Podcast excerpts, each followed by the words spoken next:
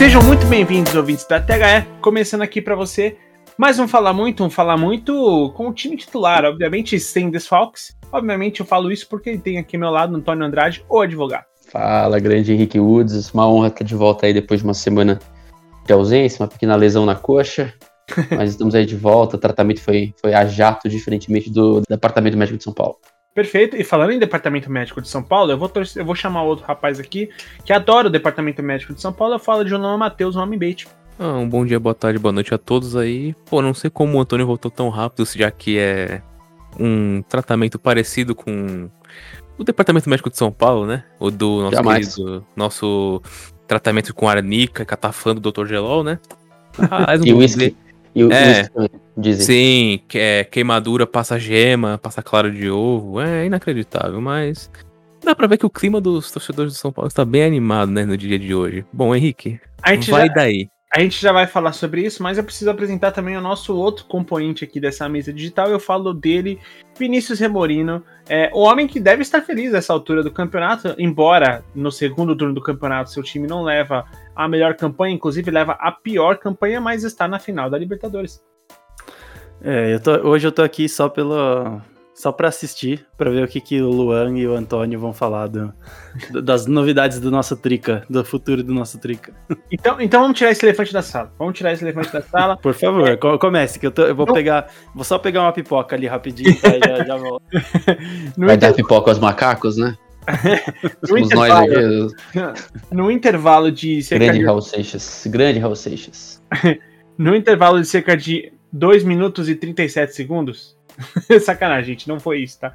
Mas no intervalo muito curto, o São Paulo anuncia a demissão do seu técnico Crespo, Hernan Crespo, que assim, já vinha sendo muito criticado, que tinha a, não vinha num retrospecto muito bom recente, né? E obviamente era muito questionado, ele era pressionado além disso. E com o Rogério Ceni, um ídolo do tamanho do Rogério Ceni disponível no mercado, essa coisa só tende a aumentar. Então, no mesmo dia, em questão de, sei lá, talvez, eu não sei se eu estou exagerando, mas talvez entre menos de duas horas de diferença, o São Paulo demitiu o Crespo e anunciou o Rogério Ceni. Obviamente, quem tem a palavra é Antônio Juventino e Luan Matheus. Cara, o que, que vocês acharam disso? O que, que vocês acharam? Para começar, desse intervalo tão curto. É, obviamente que as conversas começaram logo depois do jogo contra o Cuiabá, se não antes. Ah, provavelmente o grosso do contrato já tinha sido fechado ontem. É, e os últimos detalhes foram fechados hoje. E aí a demissão foi comunicada. Né, porque se não fosse isso, se, se por alguma razão o Rogério não tivesse concordado, com certeza o Crespo mandaria o time, na minha visão, contra o Ceará ah, na quinta-feira. Então é obviamente que no futebol nada acontece assim em questão de 15 minutos, né?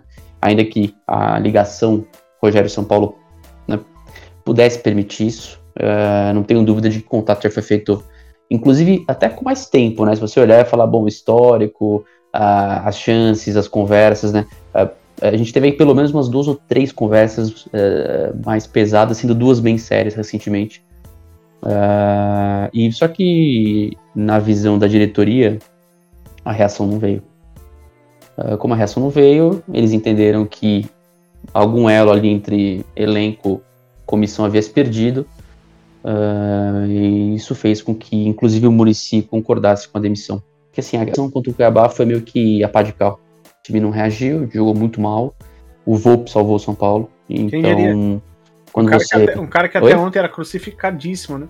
Sim, ele fez, ele, ele tem feito bom, bons jogos nessa série de empates São Paulo. né? Ele se recuperou é, perto do que ele vinha jogando, né? Tá- tá- tem sido um, por incrível que pareça, um ponto ali de segurança, pelo menos nas defesas, não tanto nas saídas com o pé, mas eu acho que ele tem, tem jogado bem. Não é um dos a ser criticado nesse período sem vitórias.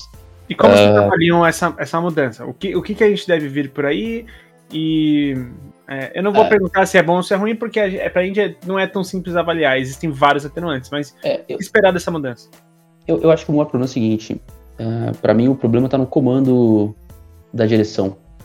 Ah, não houve uma interlocução correta, na minha visão, com o elenco. Não houve um respaldo correto né, à, comissão técnica, da comissão técnica, né, da diretoria em relação à comissão técnica. Eu acho que é, os jogadores ficaram muito soltos. uh, com uma comissão estrangeira que é diferente, a, a forma deles se relacionarem né, com os jogadores é diferente. E isso você talvez tenha criado algumas panelas, alguns focos de, de insatisfação, e isso foi evoluindo. Uh, e aí você tem uma quebra do comprometimento como um todo. Uh, que é o que a gente sempre né, fala que, que acontece em clubes que estão rachados tudo mais. A gente viu isso, Palmeiras passar por isso, a gente viu o Corinthians passar por isso na fase ruim. Uh, a gente viu o Santos passar por isso, não chegou a cair, mas enfim, já viu, já viu passar, a gente já viu todos os grandes clubes passarem por isso. Uh, e quando você não tem um comando muito forte, é difícil. Eu acho que aí cai na conta do Murici, sim, cai na conta do presidente, né, por não estar tá, talvez cobrando uma, uma posição melhor, é, mais enérgica do Murici, cai no colo do Belmonte, que não é um diretor profissional, ele é estatutário. E aí, no final, acabou estourando o técnico, então é mais fácil você, nesse momento, substituir o técnico e seguir né, com, com um outro profissional que era um profissional que havia sido cotado, inclusive tinha um acordo, segundo dizem as más línguas, uh, assim que a, a, gestão anterior saiu, a, a, assumiu, pouco antes dele fechar com o Flamengo. Então, na verdade, foi meio que retomar as conversas que estavam ali quase fechadas se não fosse o Flamengo aparecer no meio do caminho e levar o, o, o Rogério. Né? Então, isso foi lá por outubro, se não me engano, setembro, outubro. Ah, parece que inclusive a, a, a, reunião ocorreu quando ele veio com Fortaleza aqui pelo mata-mata da Copa do Brasil em 2021. 20, desculpa. Não espero muito não.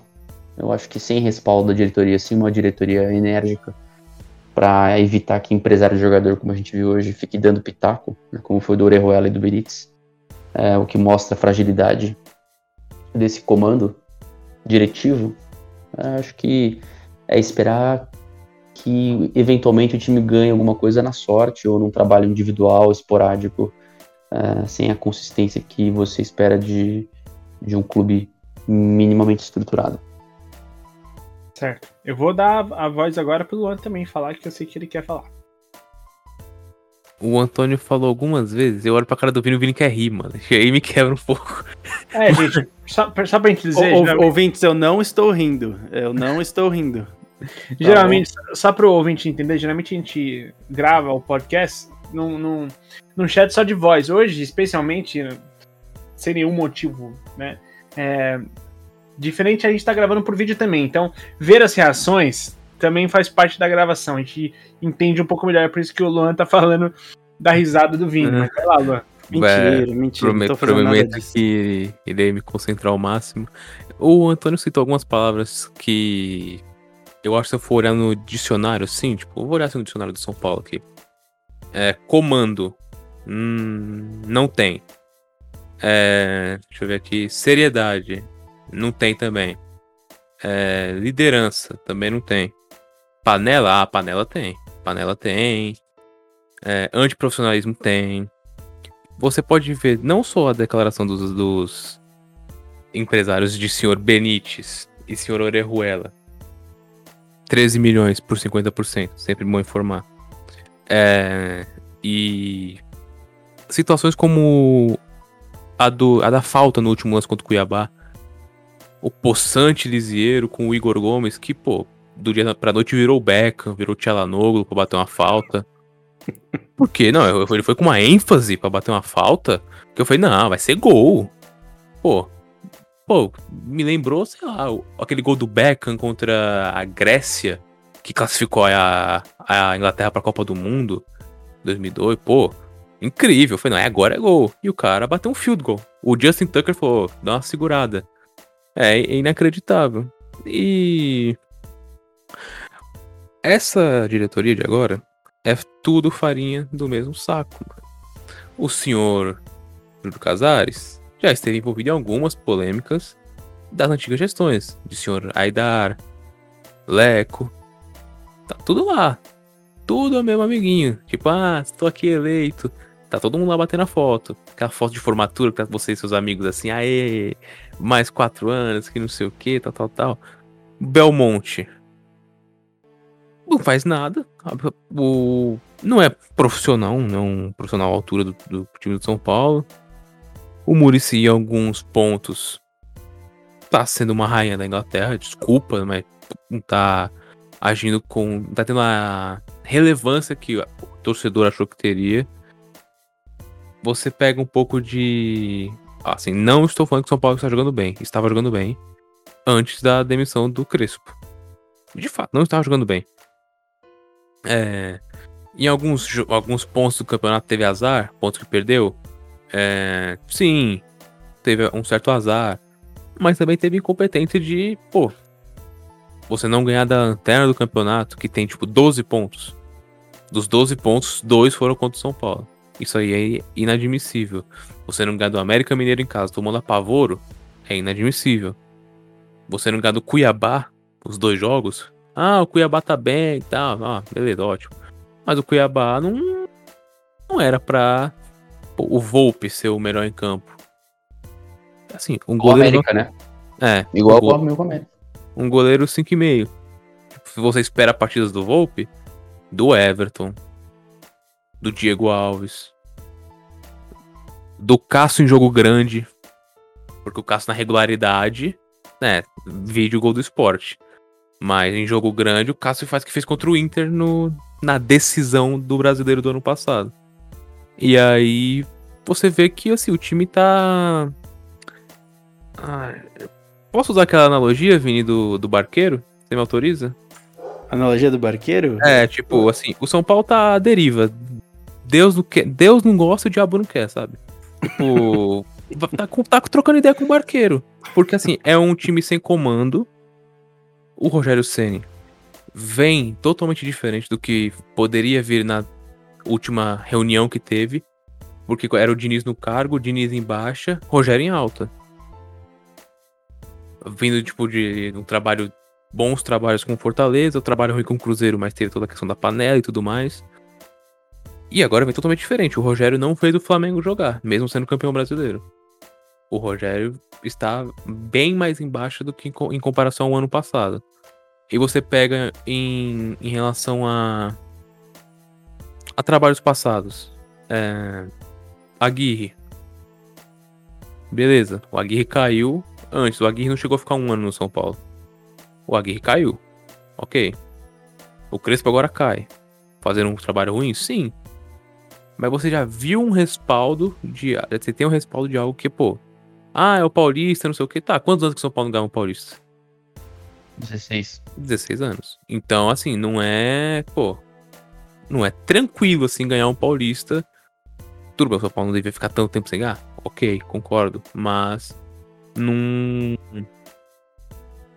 não é assim, esse demérito, ah, o Paulistinha, ah, não vale nada. Vai, é tudo em relação a contexto.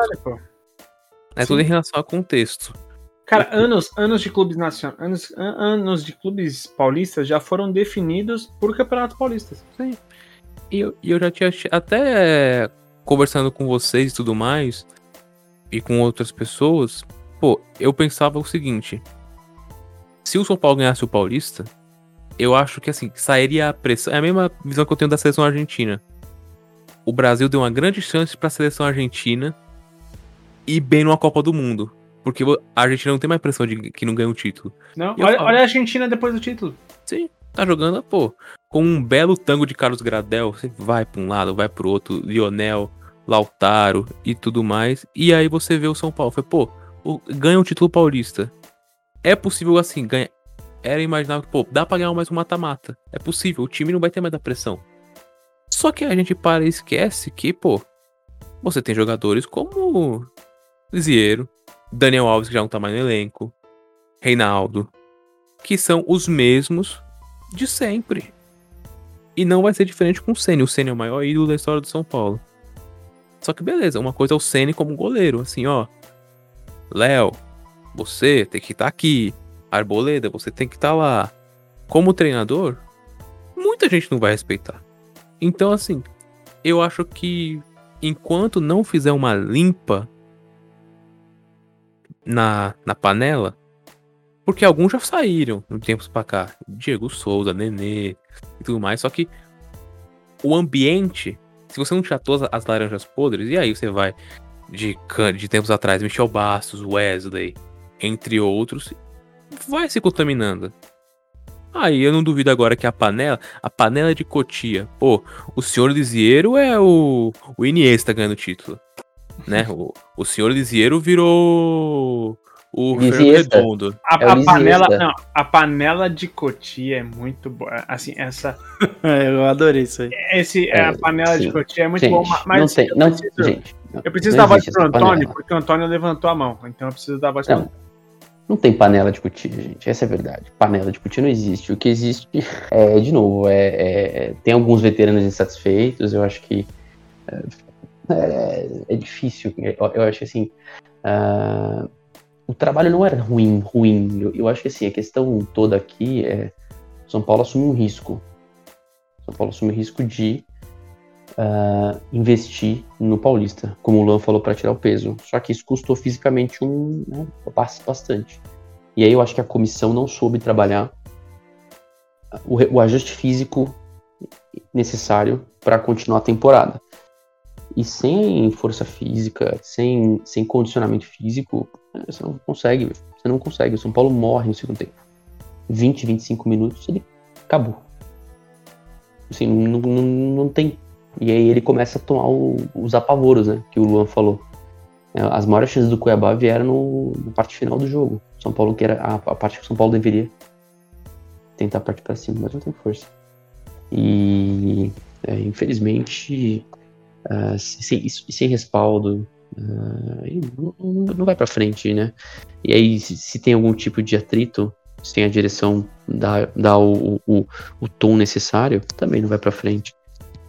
E, de novo, vai acontecer a mesma coisa com o Rogério, porque ele não vai ter tempo de recuperar fisicamente jogadores. A gente tem visto aí o Palmeiras se desfazendo fisicamente, o Flamengo se desfazendo fisicamente, porque são times que pegaram maratonas de jogos também. A diferença é que eles têm gordura para queimar. O São Paulo, por exemplo, ficou 10 jogos sem vencer no, no brasileiro, né? até conquistar a primeira vitória. Então não tem gordura. Tá a 3 pontos do Bahia, que é o primeiro fora da zona. Né? Apesar de também tá 3 pontos do G9, que dava a Libertadores culpa desse, desse campeonato esquizofrênico, com esse festival de vaga, né? É, mas eu acho que se, se, se, se São Paulo tivesse dosado melhor, é, se planejado melhor, talvez, não dado um all-in no, no, Paulista, acho que talvez o destino da comissão é, fosse diferente. E vamos só colocar um ponto aqui, é, diferente do, de trabalhos anteriores, o Crespo não teve pré-temporada. Sim que a gente sabe o quão é importante a pré-temporada. O nosso calendário já é difícil com a pré-temporada que a gente já tem. Bota muitas aspas nessa pré-temporada que a gente tem costumeiramente. E não tendo. E tendo que, assim, não uma pré-temporada, tenho que, assim, é, virar a página de um fracasso num brasileiro anterior. Porque a situação que foi, um dos brasileiros mais fáceis da história perder aquele título é um fracasso. Ah, quarto colocado, dane-se. Eram sete pontos à frente, faltando oito jogos, sete jogos. E que assim, tivesse ganho dois, tá? Do Botafogo e do Curitiba era campeão. Assim, foi um fracasso. Aí você pega assim, pô, tenho que chegar, tenho que resolver, tenho que ganhar o Paulista, porque senão já vou ser cobrado logo de cara. Tenho que ganhar o Paulista. Não tendo pré-temporada. O meu departamento médico não recupera ninguém. Tudo bem, ele não esperava isso, ninguém esperava isso. Que, pô, uma lesão na coxa, pô, sei lá, o Marquinhos, o Marquinhos ficou dois meses fora. Quando, tipo, chega a brincadeira de que se machuca, você cai no Triângulo das Bermudas, do Departamento Médico de São Paulo, é real. O São Paulo perdeu o melhor jogador do time, hoje disparado, que é o Rigoni, e não sabe se ele vai jogar o Brasil, tipo, os próximos três jogos do Brasileiro ou se ele vai jogar na possível Série B, no Paulista. Porque a gente não sabe quando o Rigoni pode voltar. Se pode ser daqui cinco dias ou daqui três meses. É. Ficou tudo muito defasado, enfim. É... O futuro. Putz. Eu enxergo o futuro realmente como eu enxergo na vida real. Eu tenho 10 mil pia. Eu não consigo ver um, um futuro legal, não, sinceramente. Ó, com isso, Antônio, você tem, tá, você tem um minuto para finalizar, que eu preciso ir para a pauta. E essa fala final do Luan é muito boa para eu deixar ela cair no meio do, do, do assunto. Uh, não, é. o, Luan, o, Luan, o Luan, eu acho que o Luan resumiu bem o cenário uh, trágico que virou isso, né, o São Paulo. É, e, e isso impacta diretamente na percepção que os jogadores têm da instituição. Uh, e sabe uma coisa que é pior de tudo isso? Os argentinos entendiam a grandeza do clube, a importância do clube e como o clube deveria ser respeitado né, por tudo e por todos.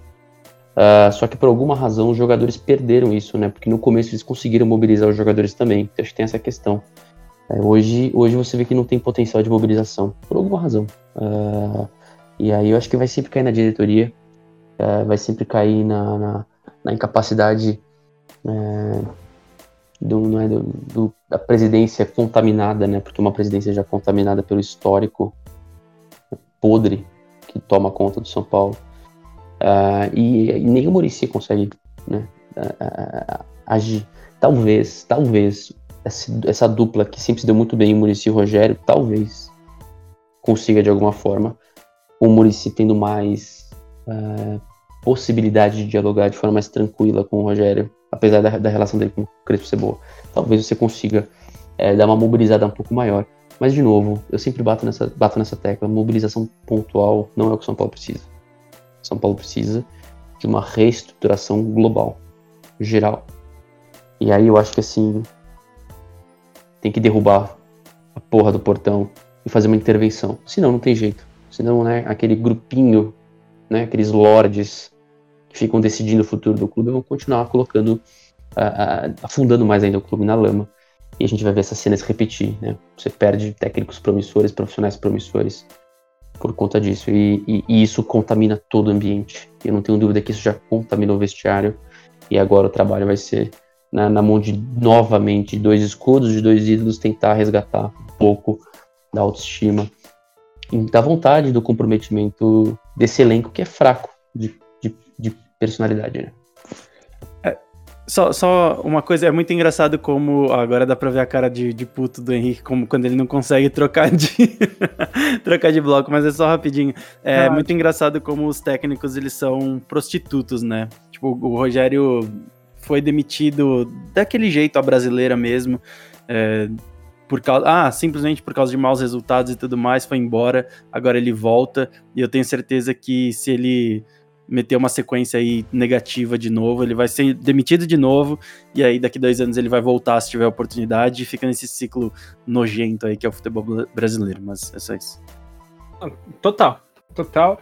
E eu tinha visto um, um dado muito interessante que tipo nos últimos, acho que 12 ou 13 anos, o São Paulo teve 29 técnicos. Uma parada assim. Tipo, e aí e teve vários anos, alguns anos em que ele teve três técnicos, pelo menos. Então, cara, tipo, isso é assim, é loucura. É bizarro.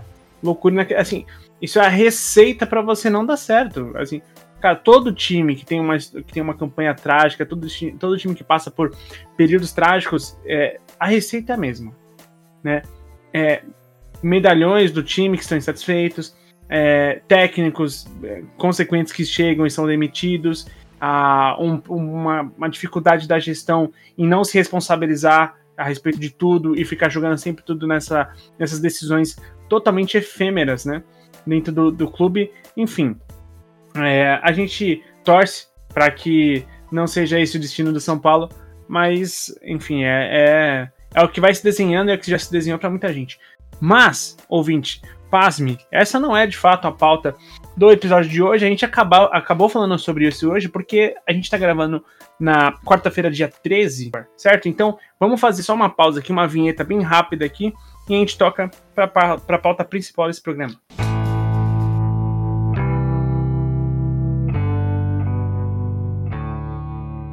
Bom, ouvinte, uh, Agora, falando sobre umas coisas que a gente tem visto nas últimas semanas, eu quero trazer um pouco mais a respeito do trabalho que a gente tem na seleção brasileira. Eu pergunto, eu falo sobre isso especialmente. É, a gente abriu uma caixa de, de perguntas lá no nossa, na nossa mídia social no Instagram, é, que você sempre segue por qual arroba, o Vinícius Remorino? Pelo arroba escola THE 360. Ah. Perfeito. Então, e lá no, no arroba escola THE 360, a gente tem aqui. Ah, eu perguntei como que você avalia o trabalho do Tite na seleção brasileira. Bom, o Vini é, Yum Bives, ele falou que é bom. O V Bonella disse que é burocrático. O Vitor Bruno disse que é bom, mas falta desempenho. Bom, a gente tem umas pessoas. Assim, a gente. As críticas. Você parece. Você parece comentário de. de desculpa, de. É, comentário de matéria de, sobre sexo. É bom, mas falta desempenho. perdão, perdão, é que achei. É bom, porém falta desempenho. Aquela. Comente sobre seu oh, relacionamento sexual. Então, peraí, Vini, é... o, o, Luan, você, você, você é o cara certo para responder isso. O que você pode falar no sexo e na avaliação de futebol? Sobre, sobre a minha pessoa no pessoal? Você tá falando? Não, não, não. não, não. É bom, mas falta desempenho. É, o que, coisas que você pode avaliar, tanto no sexo quanto no futebol. Ah, posse de bola, né? As enfiadas. As enfiadas também. É... O entrosamento. O entrosamento, a, a química, entre os, a, a química cruzamento. O cruzamento. O cruzamento. É. Aí o cruzamento é complicado, hein? A entrada o cruza... cruzamento, cruzamento gera, gera fruta, hein? E uma coisa que, assim, é importante também, nos dois, às vezes uma conversa.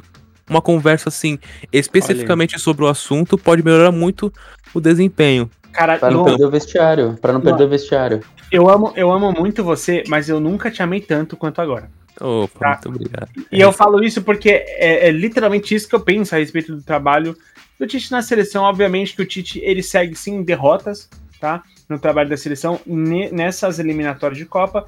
Uh, são, até onde eu sei, se não me engano, são 10 vitórias e um empate, certo?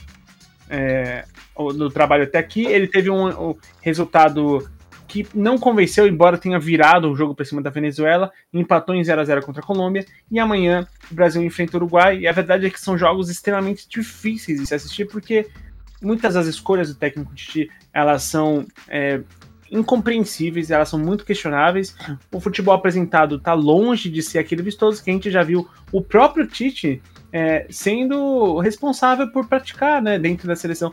É, o próprio Tite já nos mostrou coisas melhores do que essas que a gente tem visto ultimamente. Então, primeiramente, eu concordo com o Luan. A pergunta que eu faço né, é, na, lá no, no, Instagram a respeito de como avaliar o trabalho do Tite na seleção é que, em questão de resultado até aqui, ela, ele é inquestionável nessas, na, nas eliminatórias, né? É, perdeu tudo bem uma Copa América na final para a Argentina. Poxa, por mais que não seja aquela Argentina, é normal que se entenda de perder de 1 a 0 para a Argentina na final é, é assim, dá, dá pra gente compreender, né? Mas o que realmente fica difícil da gente compreender é essa falta de, de desempenho, essa falta de volume de jogo, uma vez que a gente tem uma seleção bem capaz, é, se não até mais capaz do que ele já apresentou para a gente antes, com mais volume de jogo. Então, eu acho que o que se deve é, fazer, Loa, é especialmente conversar é, ter uma conversa entre Tite, direção, entender o porquê, por, por quais decisões dele passa para que o time jogue do jeito que está jogando. Porque uma coisa é fato, não está funcionando. Né? Não, não, do jeito que está, o, jogo não está.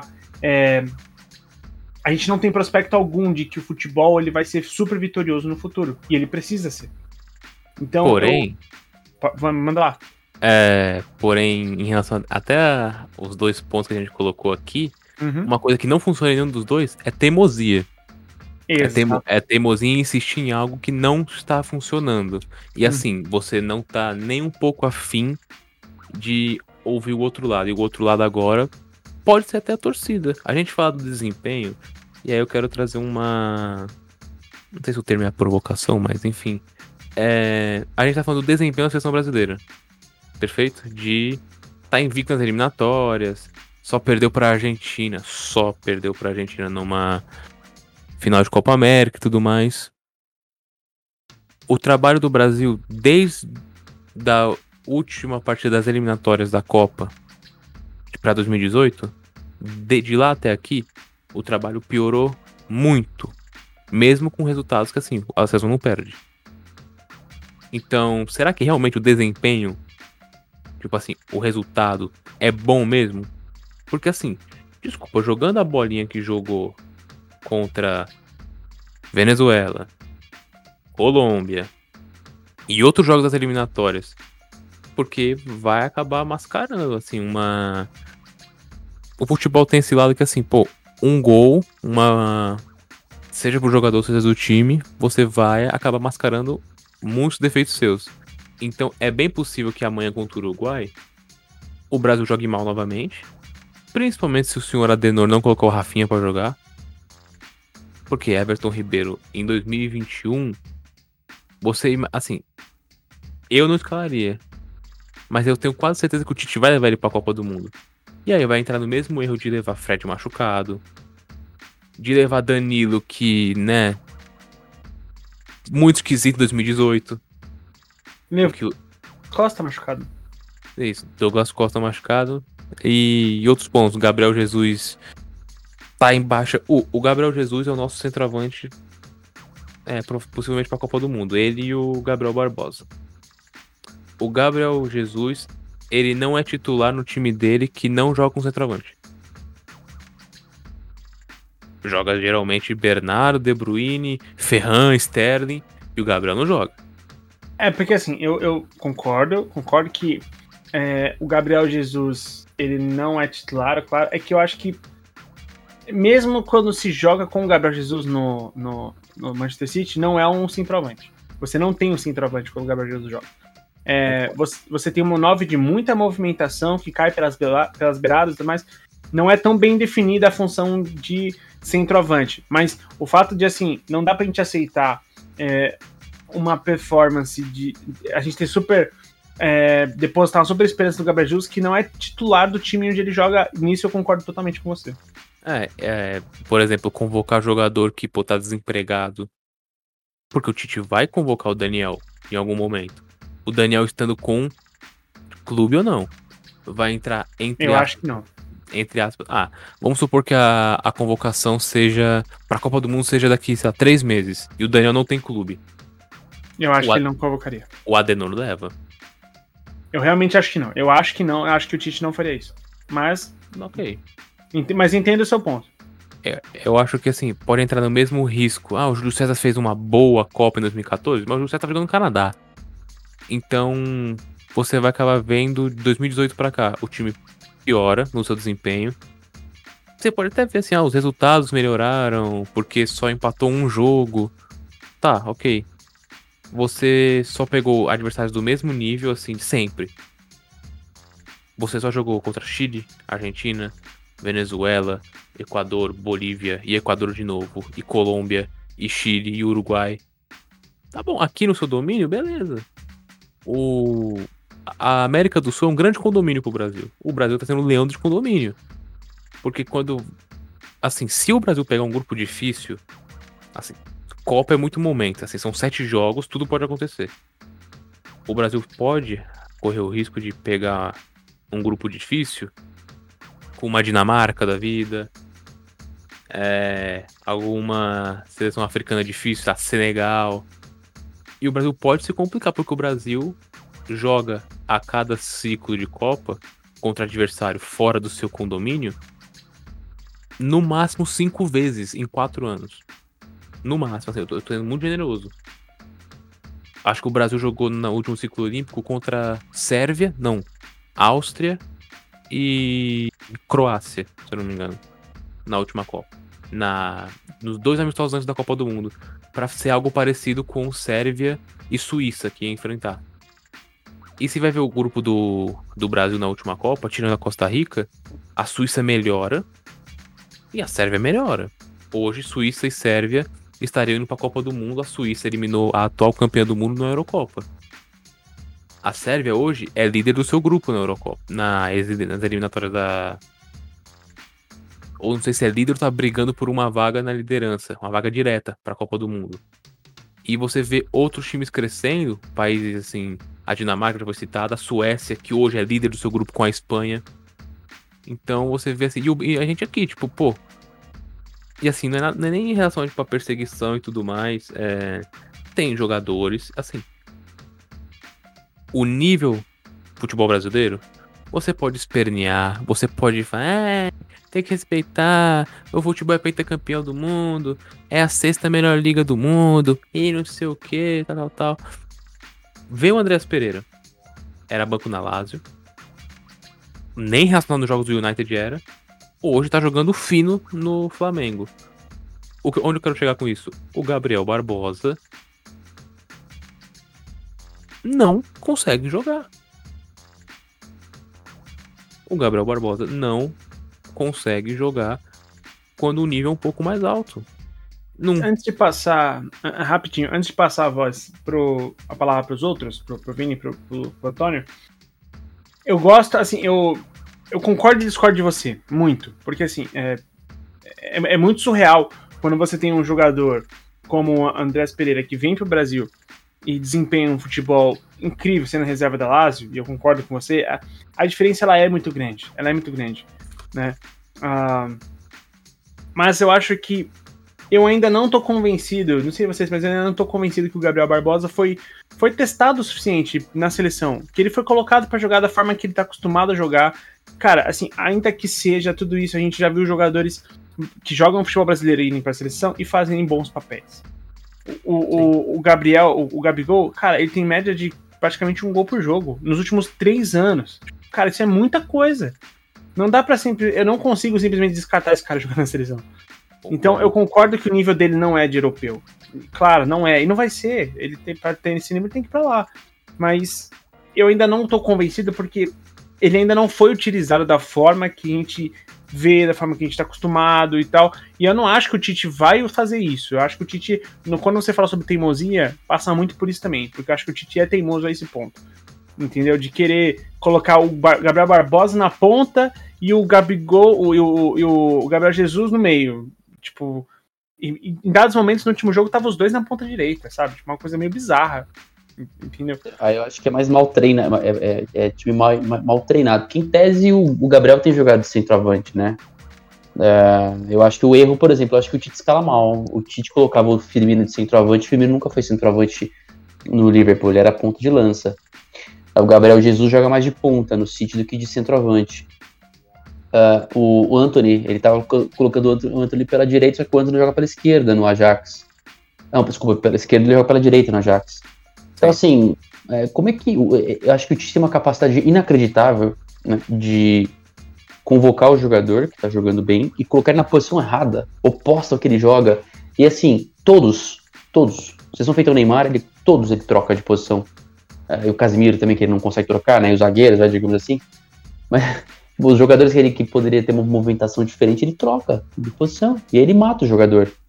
Fala, pô, meu, por que você tá fazendo isso? É óbvio que você vai ter uma, uma perda de desempenho. Eu acho que o melhor momento dele na seleção foi quando de fato ele não mexeu muito no, né, na disposição dos jogadores em relação aos seus clubes. Isso feito o Firmino, é na Copa do Mundo. E aí deu certo. Só que assim, é, o, o, time ele tem uma consistência, né, em que ele toma poucos gols, Uh, e ele vence jogos normalmente fáceis é, e não tem perdido jogos difíceis. Beleza. A, a, única, a única derrota foi a, a, final da, da Copa América, que é por uma seleção que hoje tem jogado talvez o melhor futebol da América do Sul em relação à plasticidade. Hoje a Argentina joga mais bonito que o Brasil. Não quer dizer que vai ser melhor que o Brasil, mas ela joga mais bonito que o Brasil. É, e aí eu acho que vem esse problema, né, da, do, da forma como o Tite tem enxergado o jogo e estruturado a seleção. É, e, e, eu acho que, assim, alguns placares são enganosos, né? A gente não pode se levar por alguns placares. Ah, o Brasil ganhou de 3 a 0 de não sei quem, o Brasil ganhou de 4 a 0 Só que, assim, o desempenho não foi de, né? Foi contra uma seleção que tá, sei lá, na rabeira da Copa, da Copa, da Copa da, das eliminatórias. Ou ganhou amistoso X contra uma seleção né, fraca, ou ganhou só amistoso e acha que tá na crise da onda. E aí acho que a realidade acaba vindo em competições oficiais. Eu acho que a realidade veio na Copa América, apesar de que o Brasil fez uma final decente, mas ela veio, perdeu, né, para uma Argentina que está em reconstrução. E, e, a Copa do Mundo, ok, não foi uma Copa do Mundo exuberante, foi uma, uma Copa do Mundo sólida, que o Brasil fez um mau jogo, mau primeiro tempo contra a Bélgica e perdeu. Uh, só que eu acho que hoje o Brasil é mais primeiro tempo contra a Bélgica em jogos grandes do que uh, a campanha que levou o Brasil à Copa de 2018 e que fez com que o Brasil tivesse esse, esse, desempenho nas eliminatórias. Eu acho que com esse desempenho que a gente tem hoje, não dá para pensar em título em 2022.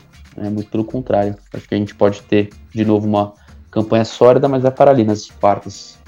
Se tanto na semi. Do... Mas- Falei, falei, vem. Já... Não, não, vai lá, pode ir, pode ir, pode ir. Não, só pra, tipo, colocar. O Antônio falou dos pontos, dos jogos importantes. Desde 2018 pra cá, o Brasil teve. Ah, deixa eu fazer umas contas aqui rapidinho. do- Dois jogos contra a Argentina e. Cinco jogos de Copa do Mundo. Sete jogos importantes. Assim, importantes mesmo. Não vou colocar eliminatória como jogo importante. Até porque o jogo contra a Argentina não é eliminatório, não aconteceu, né? O, o último. O Brasil ganhou emp- aí empata com a Suíça. Só ganha da Costa Rica nos acréscimos do segundo tempo, com o gol do Douglas Costa. Talvez faz o seu melhor jogo, assim, no contexto geral da Copa do Mundo contra a Sérvia. E aí, beleza, gol da Sérvia, então vai. Duas vitórias. Ganha do México por causa do segundo tempo, que o senhor Osório inventa de inverter os pontos. Porque joga o Lozano nas costas do Fagner, tava um absurdo no primeiro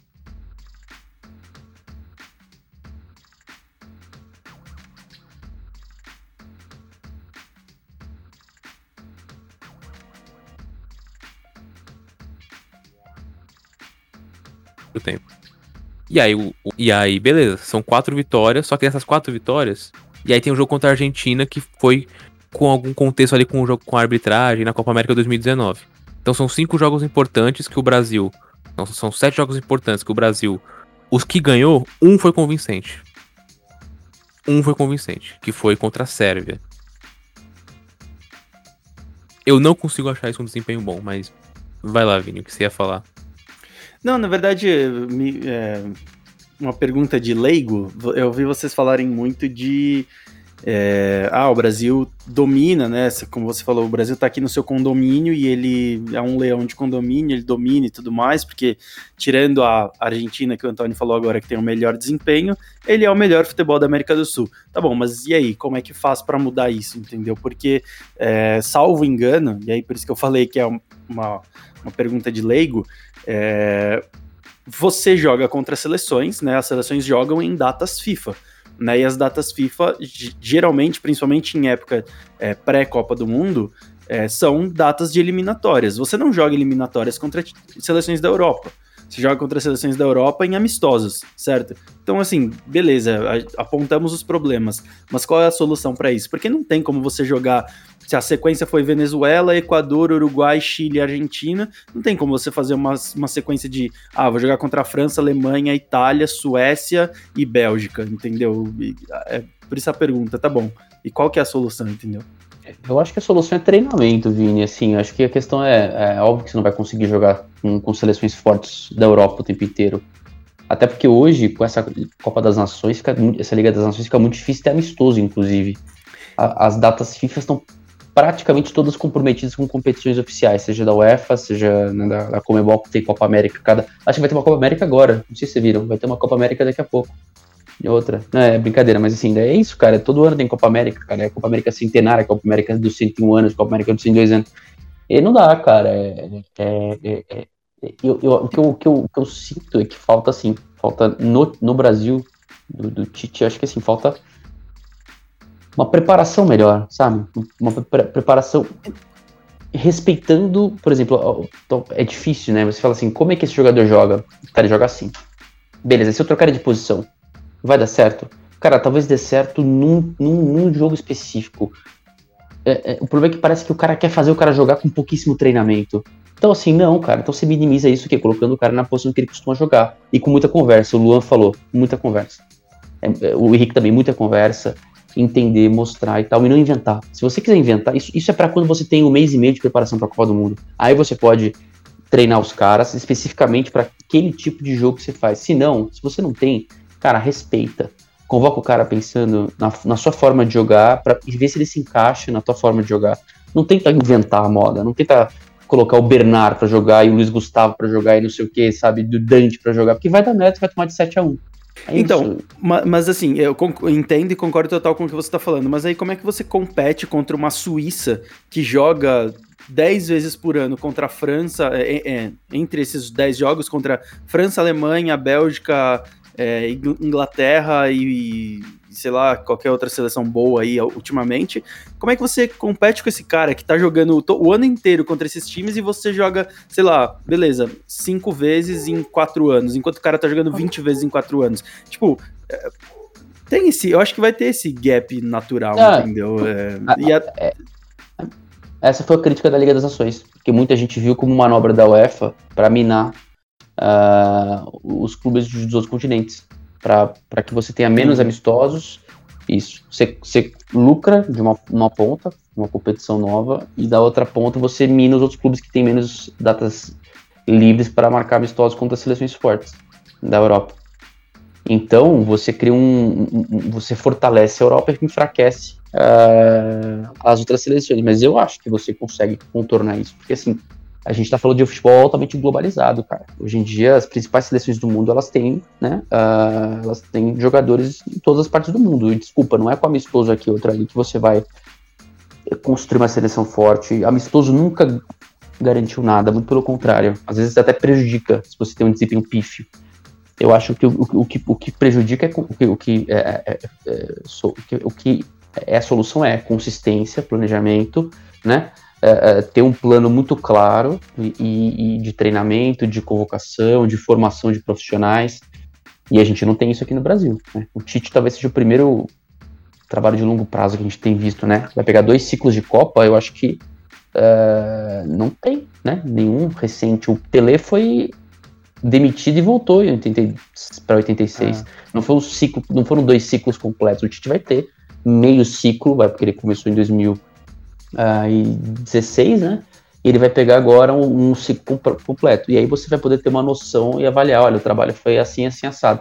Uh, só que também, de novo, não vejo muito, não vejo competência na CBF para colocar diretrizes né, e avaliar de forma objetiva o trabalho do cara, porque eu duvido que tenha tido diretrizes. Diretrizes do cara é ganhar a Copa do Mundo, beleza? Valeu, falou, gente. Boa. Porra, é. cadê a Copa do Mundo, caralho? Tem que ganhar a Copa do Mundo, porra. É, é como é, é o futebol brasileiro, né? A diretriz pro ah. Palmeiras no ano é a ah, ganhe todos os campeonatos. É tipo o War. Ah, você pega a cartinha, ganhe todos os campeonatos à sua disposição, mais e conquiste mais três territórios, sabe? É a comparação é com o War é muito boa, parabéns. Mas o Luan quer é... falar. Você tá mutado, Luan. Tá mutado. Eu me mutei pra falar, é a mula. é. Só para confirmar a informação da Sérvia, que estava no grupo do Brasil na última Copa. Hoje a Sérvia, com um jogo a mais, tudo bem, é líder do seu grupo nas eliminatórias, na frente inclusive de Portugal. Portugal tem um jogo a menos, que vai ser contra a Irlanda, fora de casa, não é um jogo tão tranquilo, vendo que Portugal, no jogo de ida com a Irlanda, no primeiro turno ganhou, ganhou de 2 a 1 apertado, e na última rodada tem Portugal e Sérvia valendo a vaga direta para a Copa do Mundo. Então você vê que é um time que melhorou num contexto geral. E aí a Suíça, só para confirmar aqui, a Suíça tem o mesmo número de pontos que a atual campeã europeia, que é a Itália. Inclusive sofreu o mesmo número de gols, apenas um. Em quantos jogos? Em seis jogos nas eliminatórias. E tem um confronto direto agora para ver quem praticamente vai direto para a Copa, né? Itália e Suíça no dia 12 de novembro. Só pra gente ter uma base de como os, os times que jogaram no, com o Brasil na Copa passada estão hoje. É, então, é, eu, eu, entendi, eu já até imagino qual vai ser a resposta, mas aí também tem aquele negócio. O que, que isso quer dizer? Será que quer dizer alguma coisa? Porque são seleções que não vão chegar em lugar nenhum na Copa. Né? Eu acho que pela primeira vez em muitíssimos anos, a Copa de 2018 foi quando chegou a Croácia, a Bélgica chegou um pouco mais longe e tudo mais. Um pouco mais longe o cacete, né? Chegou a semifinal, se não me engano, né? Sim, foi ter a Bélgica foi terceiro lugar. É. E, mas assim, aí da, das outras todas que agora estão desempenhando super bem nas eliminatórias, chegando na Copa, elas também não, chegam, não vão para lugar nenhum, né? Ah, de, depende. É, talvez agora seja um processo, a, a tal da globalização do futebol se enquadra em. A globalização do esporte se enquadra em tudo. Eu nunca imaginei que eu ia ver é, um MVP da NBA ser três vezes seguido no europeu. É, então, mas. É, tá ligado? É, eu, é que. É, eu concordo em, em, partes, assim, porque a globalização do esporte na NBA eu acho que ela é mais específica, ela acontece de uma forma mais específica do que no futebol. Porque, na verdade, a globalização do esporte existe desde que, sei lá, desde da década de 90, que você tem um, uma, uma transferência, um intercâmbio muito maior de atletas entre os países e tudo mais, né? Talvez seja a década de 90, não sei. É, mas assim, ela existe desde que o futebol existe, quase, né? Assim, o futebol moderno existe, né? É, e aí você vê que é um, como tudo no futebol, é um processo de médio a longo prazo. Talvez começou nos anos 90, com, por exemplo, a Itália abrindo portas para mais estrangeiros, não limitando a três estrangeiros por clube. Você pega uma Itália que, assim, é campeã em 2006 da Copa do Mundo, chega numa final de Copa em 94. E aí você vê agora, na última Copa, duas seleções é, que não são expressivas, a Bélgica e a Croácia batendo semifinal e um assim, segundo e terceiro colocado. Eu não acho que a Suíça vai ser uma nova Bélgica. Só que, por exemplo, a Bélgica não vai ficar assim. Chegou numa Copa, a China vai chegar numa Copa vai ficar 30 anos sem disputar uma Copa. A Bélgica, a partir desse processo que foi feito desde 2012 até para cá, com essa geração, Lukaku, Mertens, Hazard, De Bruyne, os zagueiros e tudo mais. Esse é um processo que vai fazer com que a Bélgica não, não ganhe uma Copa do Mundo, mas participe mais vezes. E você participando mais vezes, participando mais vezes é como qualquer outro clube. É... Não vai ganhar uma Copa, mas vai tirar um Brasil. Vai tirar um Brasil. A Suíça, num jogo pau a pau, pode eliminar de novo uma França na Copa do Mundo. É jogo único, é aquela história, são sete jogos. A, a França fez um jogo bom na Copa do Mundo e foi contra a Argentina. E olha que, pô, faltou uma cabeçada direita é, certinha para empatar o jogo e para 4 a 4 São sete, são sete jogos, tem que se preparar para aqueles sete jogos. E você vê agora uma geração sueca chegando, assim, o Isaac, Forsberg, entre outros jogadores. A gente pode ver o Haaland na Copa do Mundo agora. Com essa com essa jovem, essas jovens promessas da Noruega. Então, é possível que chegue num, num, quarteto ali final de Copa do Mundo, sempre tem a sua surpresa.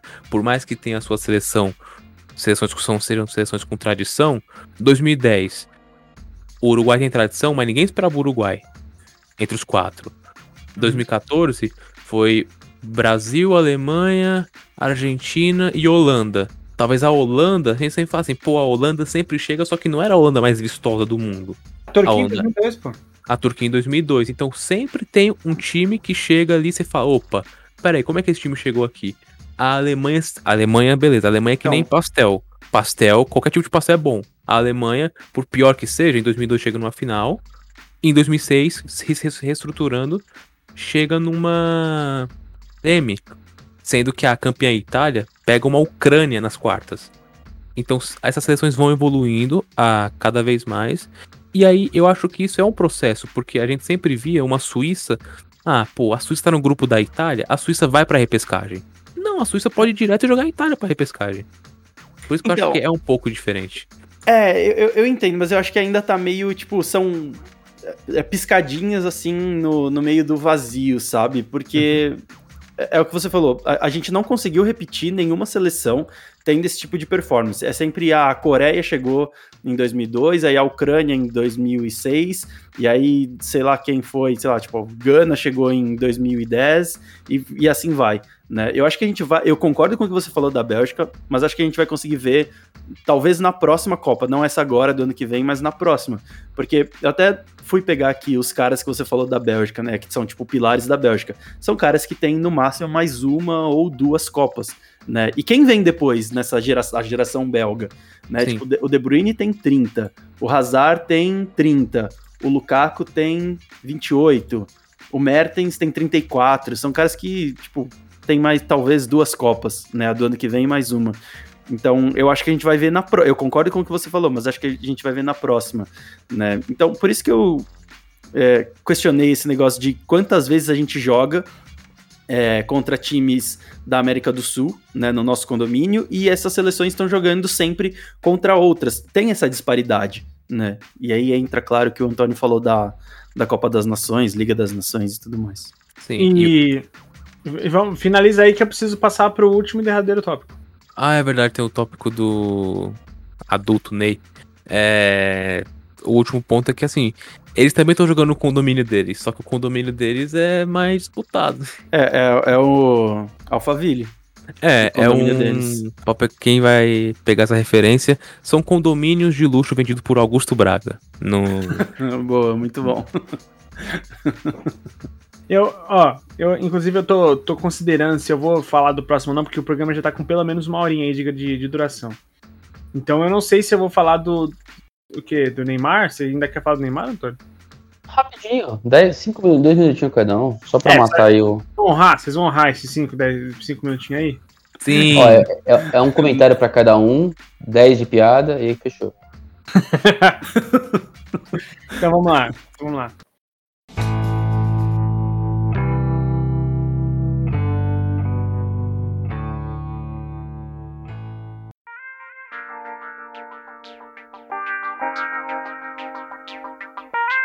Bom, gente, também para finalizar, o que também passa totalmente uh, pelo futuro da nossa seleção, a gente teve é, pela Dazon foi publicada uma entrevista muito interessante com o Neymar, em que ele mesmo se diz assim um tanto insatisfeito com o futebol como um todo, né?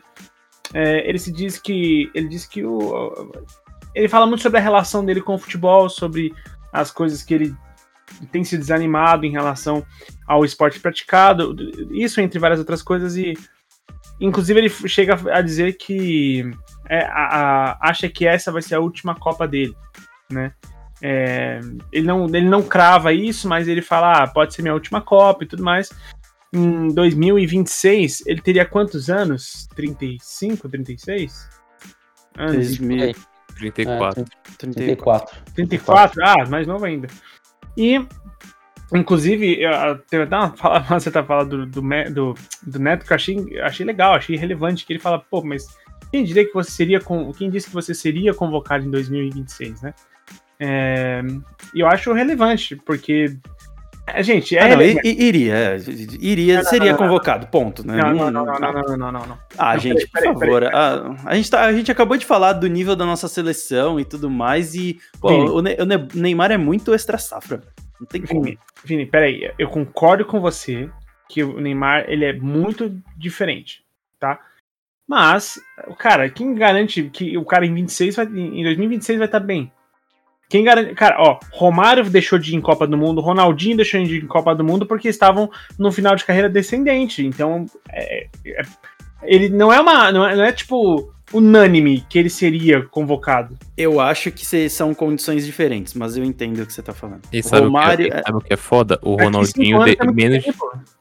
o Ronaldinho foi, foi pra última Copa dele com 26 anos. O Ronaldinho Exato. Gaúcho, vocês estão falando? Sim, o Ronaldinho Gaúcho. Não, não, então vamos lá. O, o, Romário era a perna, era um, um gênio. Jogava muito mesmo sendo perna, mas era um perna.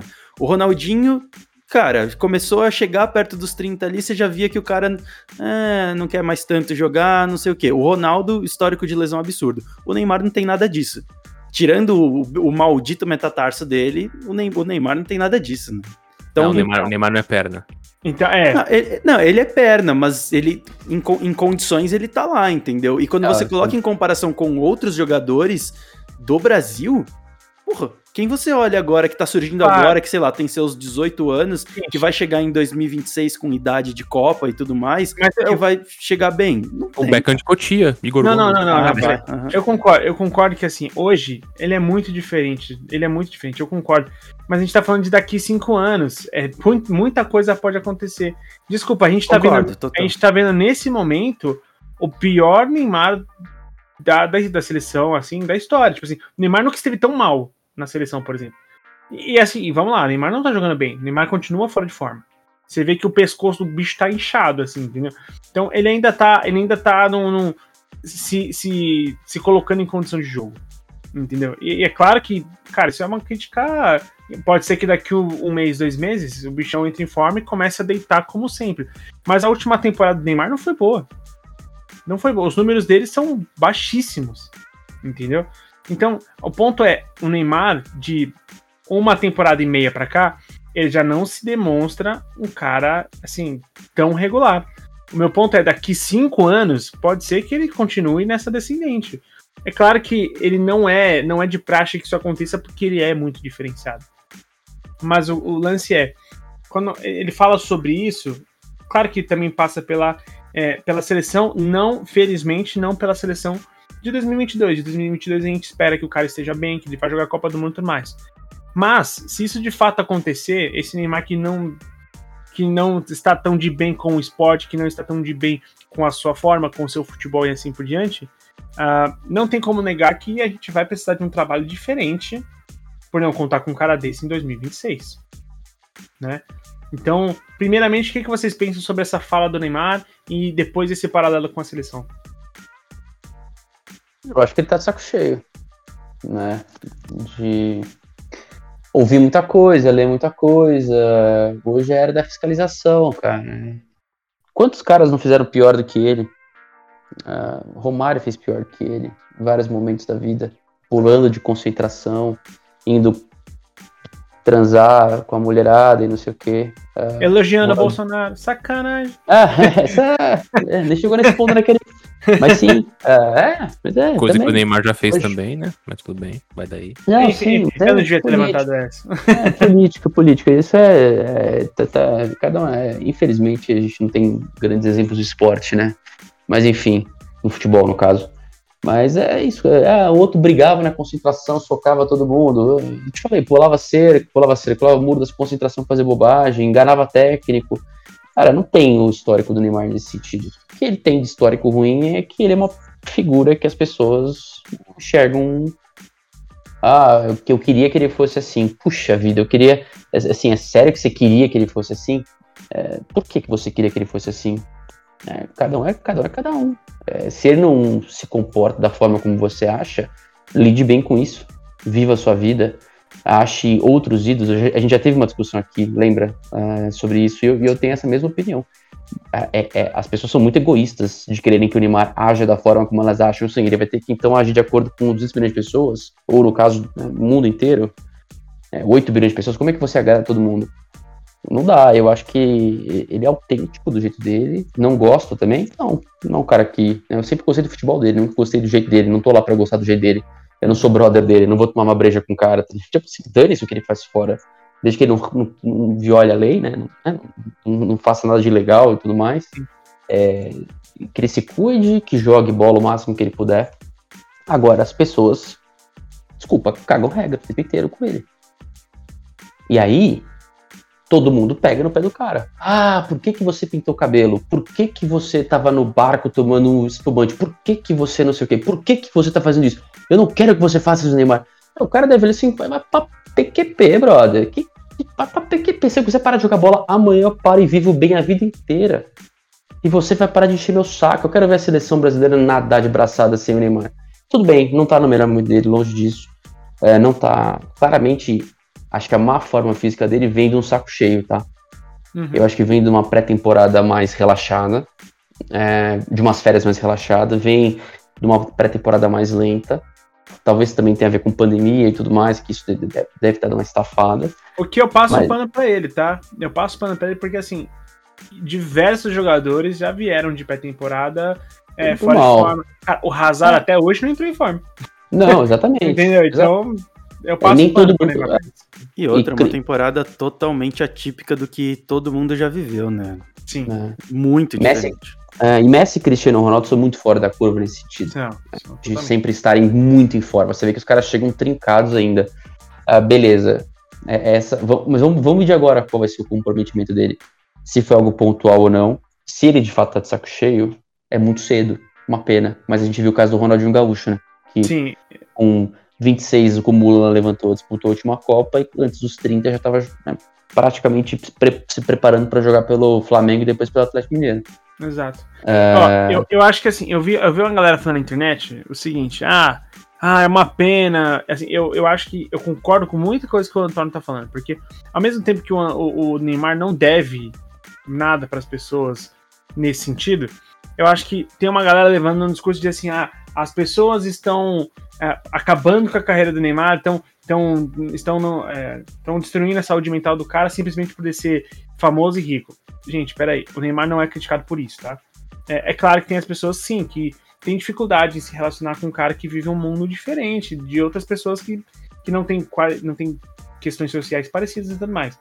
Mas eu preciso fazer um contraponto de que assim, o Neymar não é criticado só por por gostar de, de festa, porque ele faz as coisas dele e tudo mais. Concordo que muita gente já fez pior.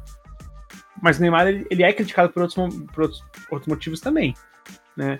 Ah, sempre aquela questão do de ele, ele nunca está contente, por assim dizer, em relação à seleção brasileira. É o final, quando ele ganha as Olimpíadas, ele reage da pior forma possível. É, é socar torcedor. Eu sei que outros, diversos jogadores já fizeram isso, mas eu não consigo falar assim, pô, ai, é verdade, né? A gente tá acabando com a autoestima do, do Neymar. Cara, assim, é, eu acho que ele não é criticado só por isso. Tem motivo sim que ele é criticado e com razão. Ele é, pô, é pra ser criticado. Se, mano, se um de nós aqui soca uma pessoa dessa forma, cara, a gente vai ser muito criticado. Entendeu? Então, é, eu, eu só tenho receio da gente ficar muito nessa, de tipo, ó, vocês estão acabando com o menino, hein? Porra, eu, eu, eu não quero cair nessa, entendeu? Também. É, eu é. Sou, sou, sou, Vou só fechar aqui, Vini. Eu não acho que é isso, tá? Eu, eu não acho que é isso. Uh, eu, eu, o que eu acho é que nessa era da hiperexposição, é, da hiperconectividade, é, isso ajuda. Né? E, Sim, e como ele, obviamente, deve ler tudo isso, deve, né, não, não, não, consegue se desconectar e tudo mais, eu acho que tudo isso pesa e vai desanimando a pessoa. Eu acho que é isso. Eu acho que assim, é uma, é uma questão de fatores, são vários fatores provavelmente vida pessoal, não sei o que, blá blá blá blá blá. É, começou muito cedo no futebol com 17 anos, o cara tá aí, meu, daqui a pouco vai para quê? Né? É, é, tudo bem, é novo ainda, né? 10, 12 anos jogando bola, a pressão absurda, cara, ele nunca baixou a guarda, né? Se você para pensar. É o cara que carregou o Santos na final Libertadores, sabe? É o cara que ganhou a Copa do Brasil pelo Santos, com, com um time de moleque. É um cara que desde muito cedo tá na seleção brasileira carregando o piano, né, como principal jogador, nunca se omitindo, pode não ser perfeito. É, é, cara que tentou e né, não, não tava no 7 a 1 porque tinham quebrado a vértebra dele e tudo mais, sabe aquela coisa? É, é o cara que tenta, é fominha, às vezes ele, é, ele erra muito, pra cacete, mas é o que a gente tem ainda de melhor. Sim. É, eu acho que se a gente puder tratar o cara numa boa, e eu sempre defendi isso aqui, não tô falando isso por, porque agora eu acho que, que a gente precisa né, cuidar do cara, é, só acho que a gente tem que parar de fato de achar que o cara tem que se comportar da forma como a gente acha. Se o cara não tá fazendo nada ilegal, deixa o cara, meu, em paz. Para de querer refletir Sim. nele alguma coisa, né? Algum ideal que você é, acha que as pessoas têm de ter. Para com isso. Vai viver sua vida de outra forma. Para de. Olha o cara jogando bola e para de cuidar do Instagram do cara. É isso, gente. É isso que eu quero que as pessoas parem. Para de cuidar da vida do cara. Porque ele tem a vida dele fora de campo. A pessoa é uma persona pública? É, mas ele tem a vida dele. E deixa o cara viver a vida dele. Ponto final. É, é, não, acho que é, é, é, perfeito. Assim, acho que o, o Antônio. Fez, eu faço das palavras do Antônio as minhas. Assim, tem. E quando, e quando o Antônio falou é, que ele começou com. É, com 19, desde os 17, né, no futebol e tudo mais, na verdade ele tá desde a, a, exposição dele é desde antes, porque eu lembro de ter visto uma entrevista, né, um documentário do Globo Repórter com ele falando de crianças, tipo prodígio e tudo mais, e o Neymar era esse moleque, ele tinha, sei lá, 13 anos, 11, 12, 13 anos, alguma coisa assim. Cara, imagina você com seus 11 anos ou 12 anos você ter essa exposição e, assim, já tem um viés de, meu, esse moleque é o futuro. Né? E foi o que aconteceu com o Jean Xera também, só que o Jean Xera não chegou, é, e tem sempre tem vários outros jogadores nesse, nessa mesma linha.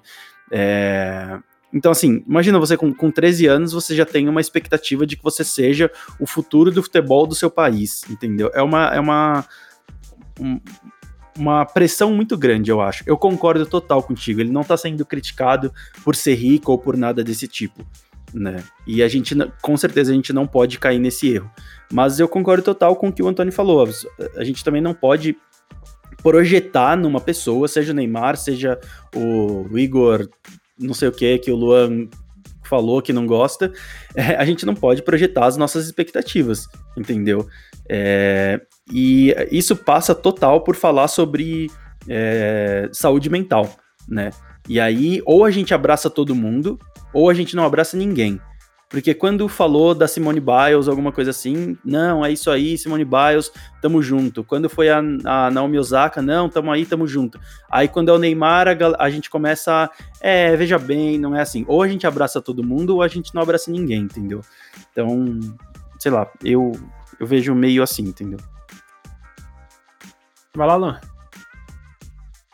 Concordo plenamente. Assim, não acho que você tem que, dependendo da pessoa, né? Acho que não tem que abraçar, não. Acho que, né? Mas, em relação a, ao Neymar, no caso, não acho que tem que abraçar, não. Mas tem que entender o lado dele e abraçar, assim, no sentido figurado mesmo. No sentido literal, desculpa, no sentido literal. É. Pô, se ele falou que ele realmente tá sentindo isso, se é um Luan de três anos atrás, ah, é marketing. É tipo o pedido de desculpas dele na comercial da Gillette. Que ele ganhou uma milha para pedir desculpa. Eu falo, não, isso é marketing. Só que agora parece realmente sério. Então, agora é. Mano, é situação. Que nem o Antônio falou. Se ele não tá cometendo nenhum crime ou algo imoral, deixa o cara, tio. Deixa o cara. Deixa o cara. Deixa o homem viver e trabalhar, companheiro. Não tem erro. Perfeito. Perfeito. Bom. Que isso, você vai, você vai falar, você vai falar alguma coisa ou Eu ia encerrar, se você quiser mandar, manda. Ah, não, então antes de você encerrar, posso jogar uma pergunta que não necessariamente a gente precisa responder aqui, mas pode ficar pro ouvinte responder alguma ou, ou, ou algo do tipo. Claro. É, o Antônio falou uma coisa e eu concordo total. É, o Neymar parece, pela entrevista que ele deu e tudo mais, ele tá cansado do extracampo, né? Da, da cobrança, da pressão, da injeção de saco, não sei o quê. Não sei se tem mais algum problema na vida dele e tudo mais. E não do que acontece dentro de campo. Dentro de campo, eu acho que ele pode jogar eternamente, eternamente, entre aspas, e tudo mais, né? Ele tá de saco cheio de extracampo. A gente sabe que dificilmente o Neymar não vai estar tá na Copa do Mundo do ano que vem, certo? A gente pode concordar nisso? Ah, Menos que ele tá... quer, exploda o joelho dele com uma granada é, lutando na Terceira Guerra Mundial. Ele, tirando isso, ele vai estar tá na, na, na Copa do ano que vem. Sabendo disso, faz sentido dar um descanso para ele? Tipo, cara, não convoca mais ele, deixa ele jogar só em clube e tudo mais. A gente já sabe como ele joga, já sabe como ele se encaixa no esquema. Cara, tem um ano aí, quase um ano, né? Um pouquinho menos de um ano, para você dar um descanso pro cara de seleção. Fácil. Eu daria. Isso. Eu daria. Nos próximos jogos, o Brasil tá classificado.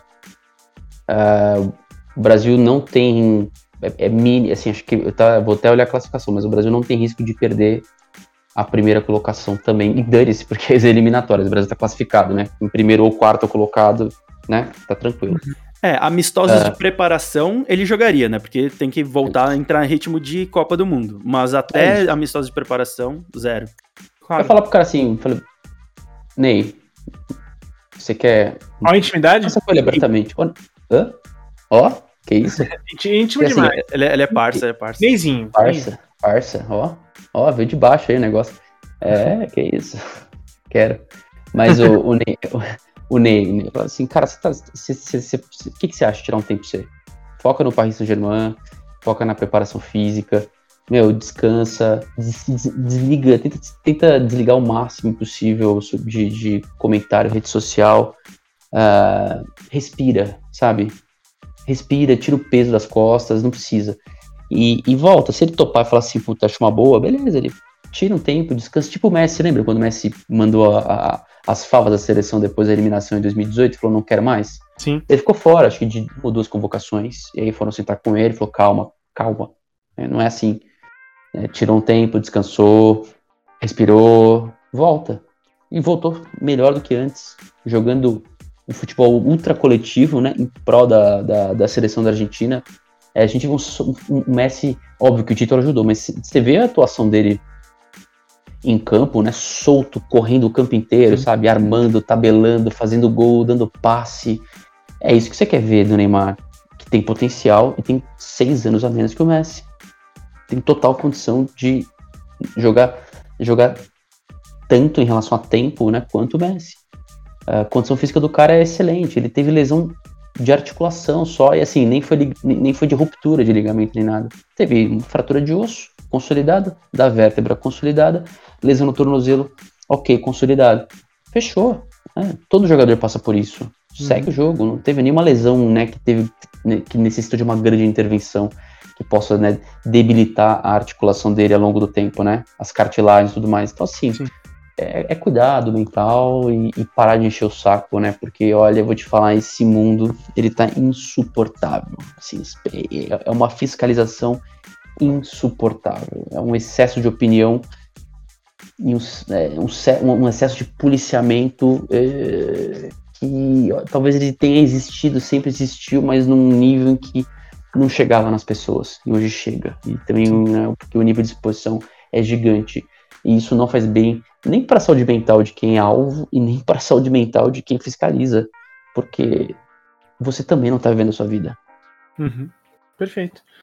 E eu acho que é, eu vou resgatar uma fala maravilhosa do Luan, que é independente do que seja, se for decidir pro Neymar tirar esse tempo, se for decidir pro Neymar continuar jogando, porque, pô, a, a, o calendário tá surreal, a pandemia tá pegando e você precisa continuar é, convocando o cara para que treine, né? Porque a gente tá numa reta final aí e, e, e você precisa treinar e tal.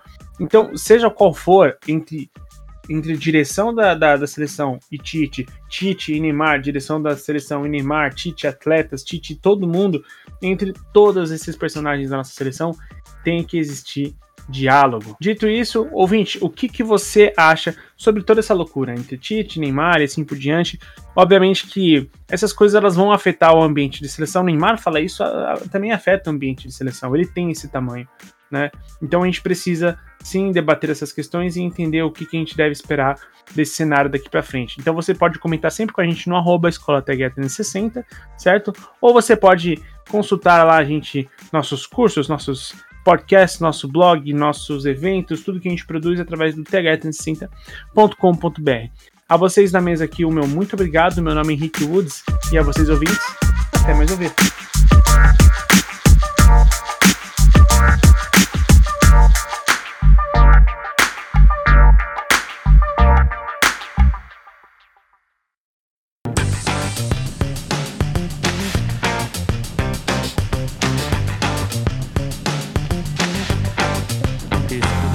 Foi produzido por THE 360.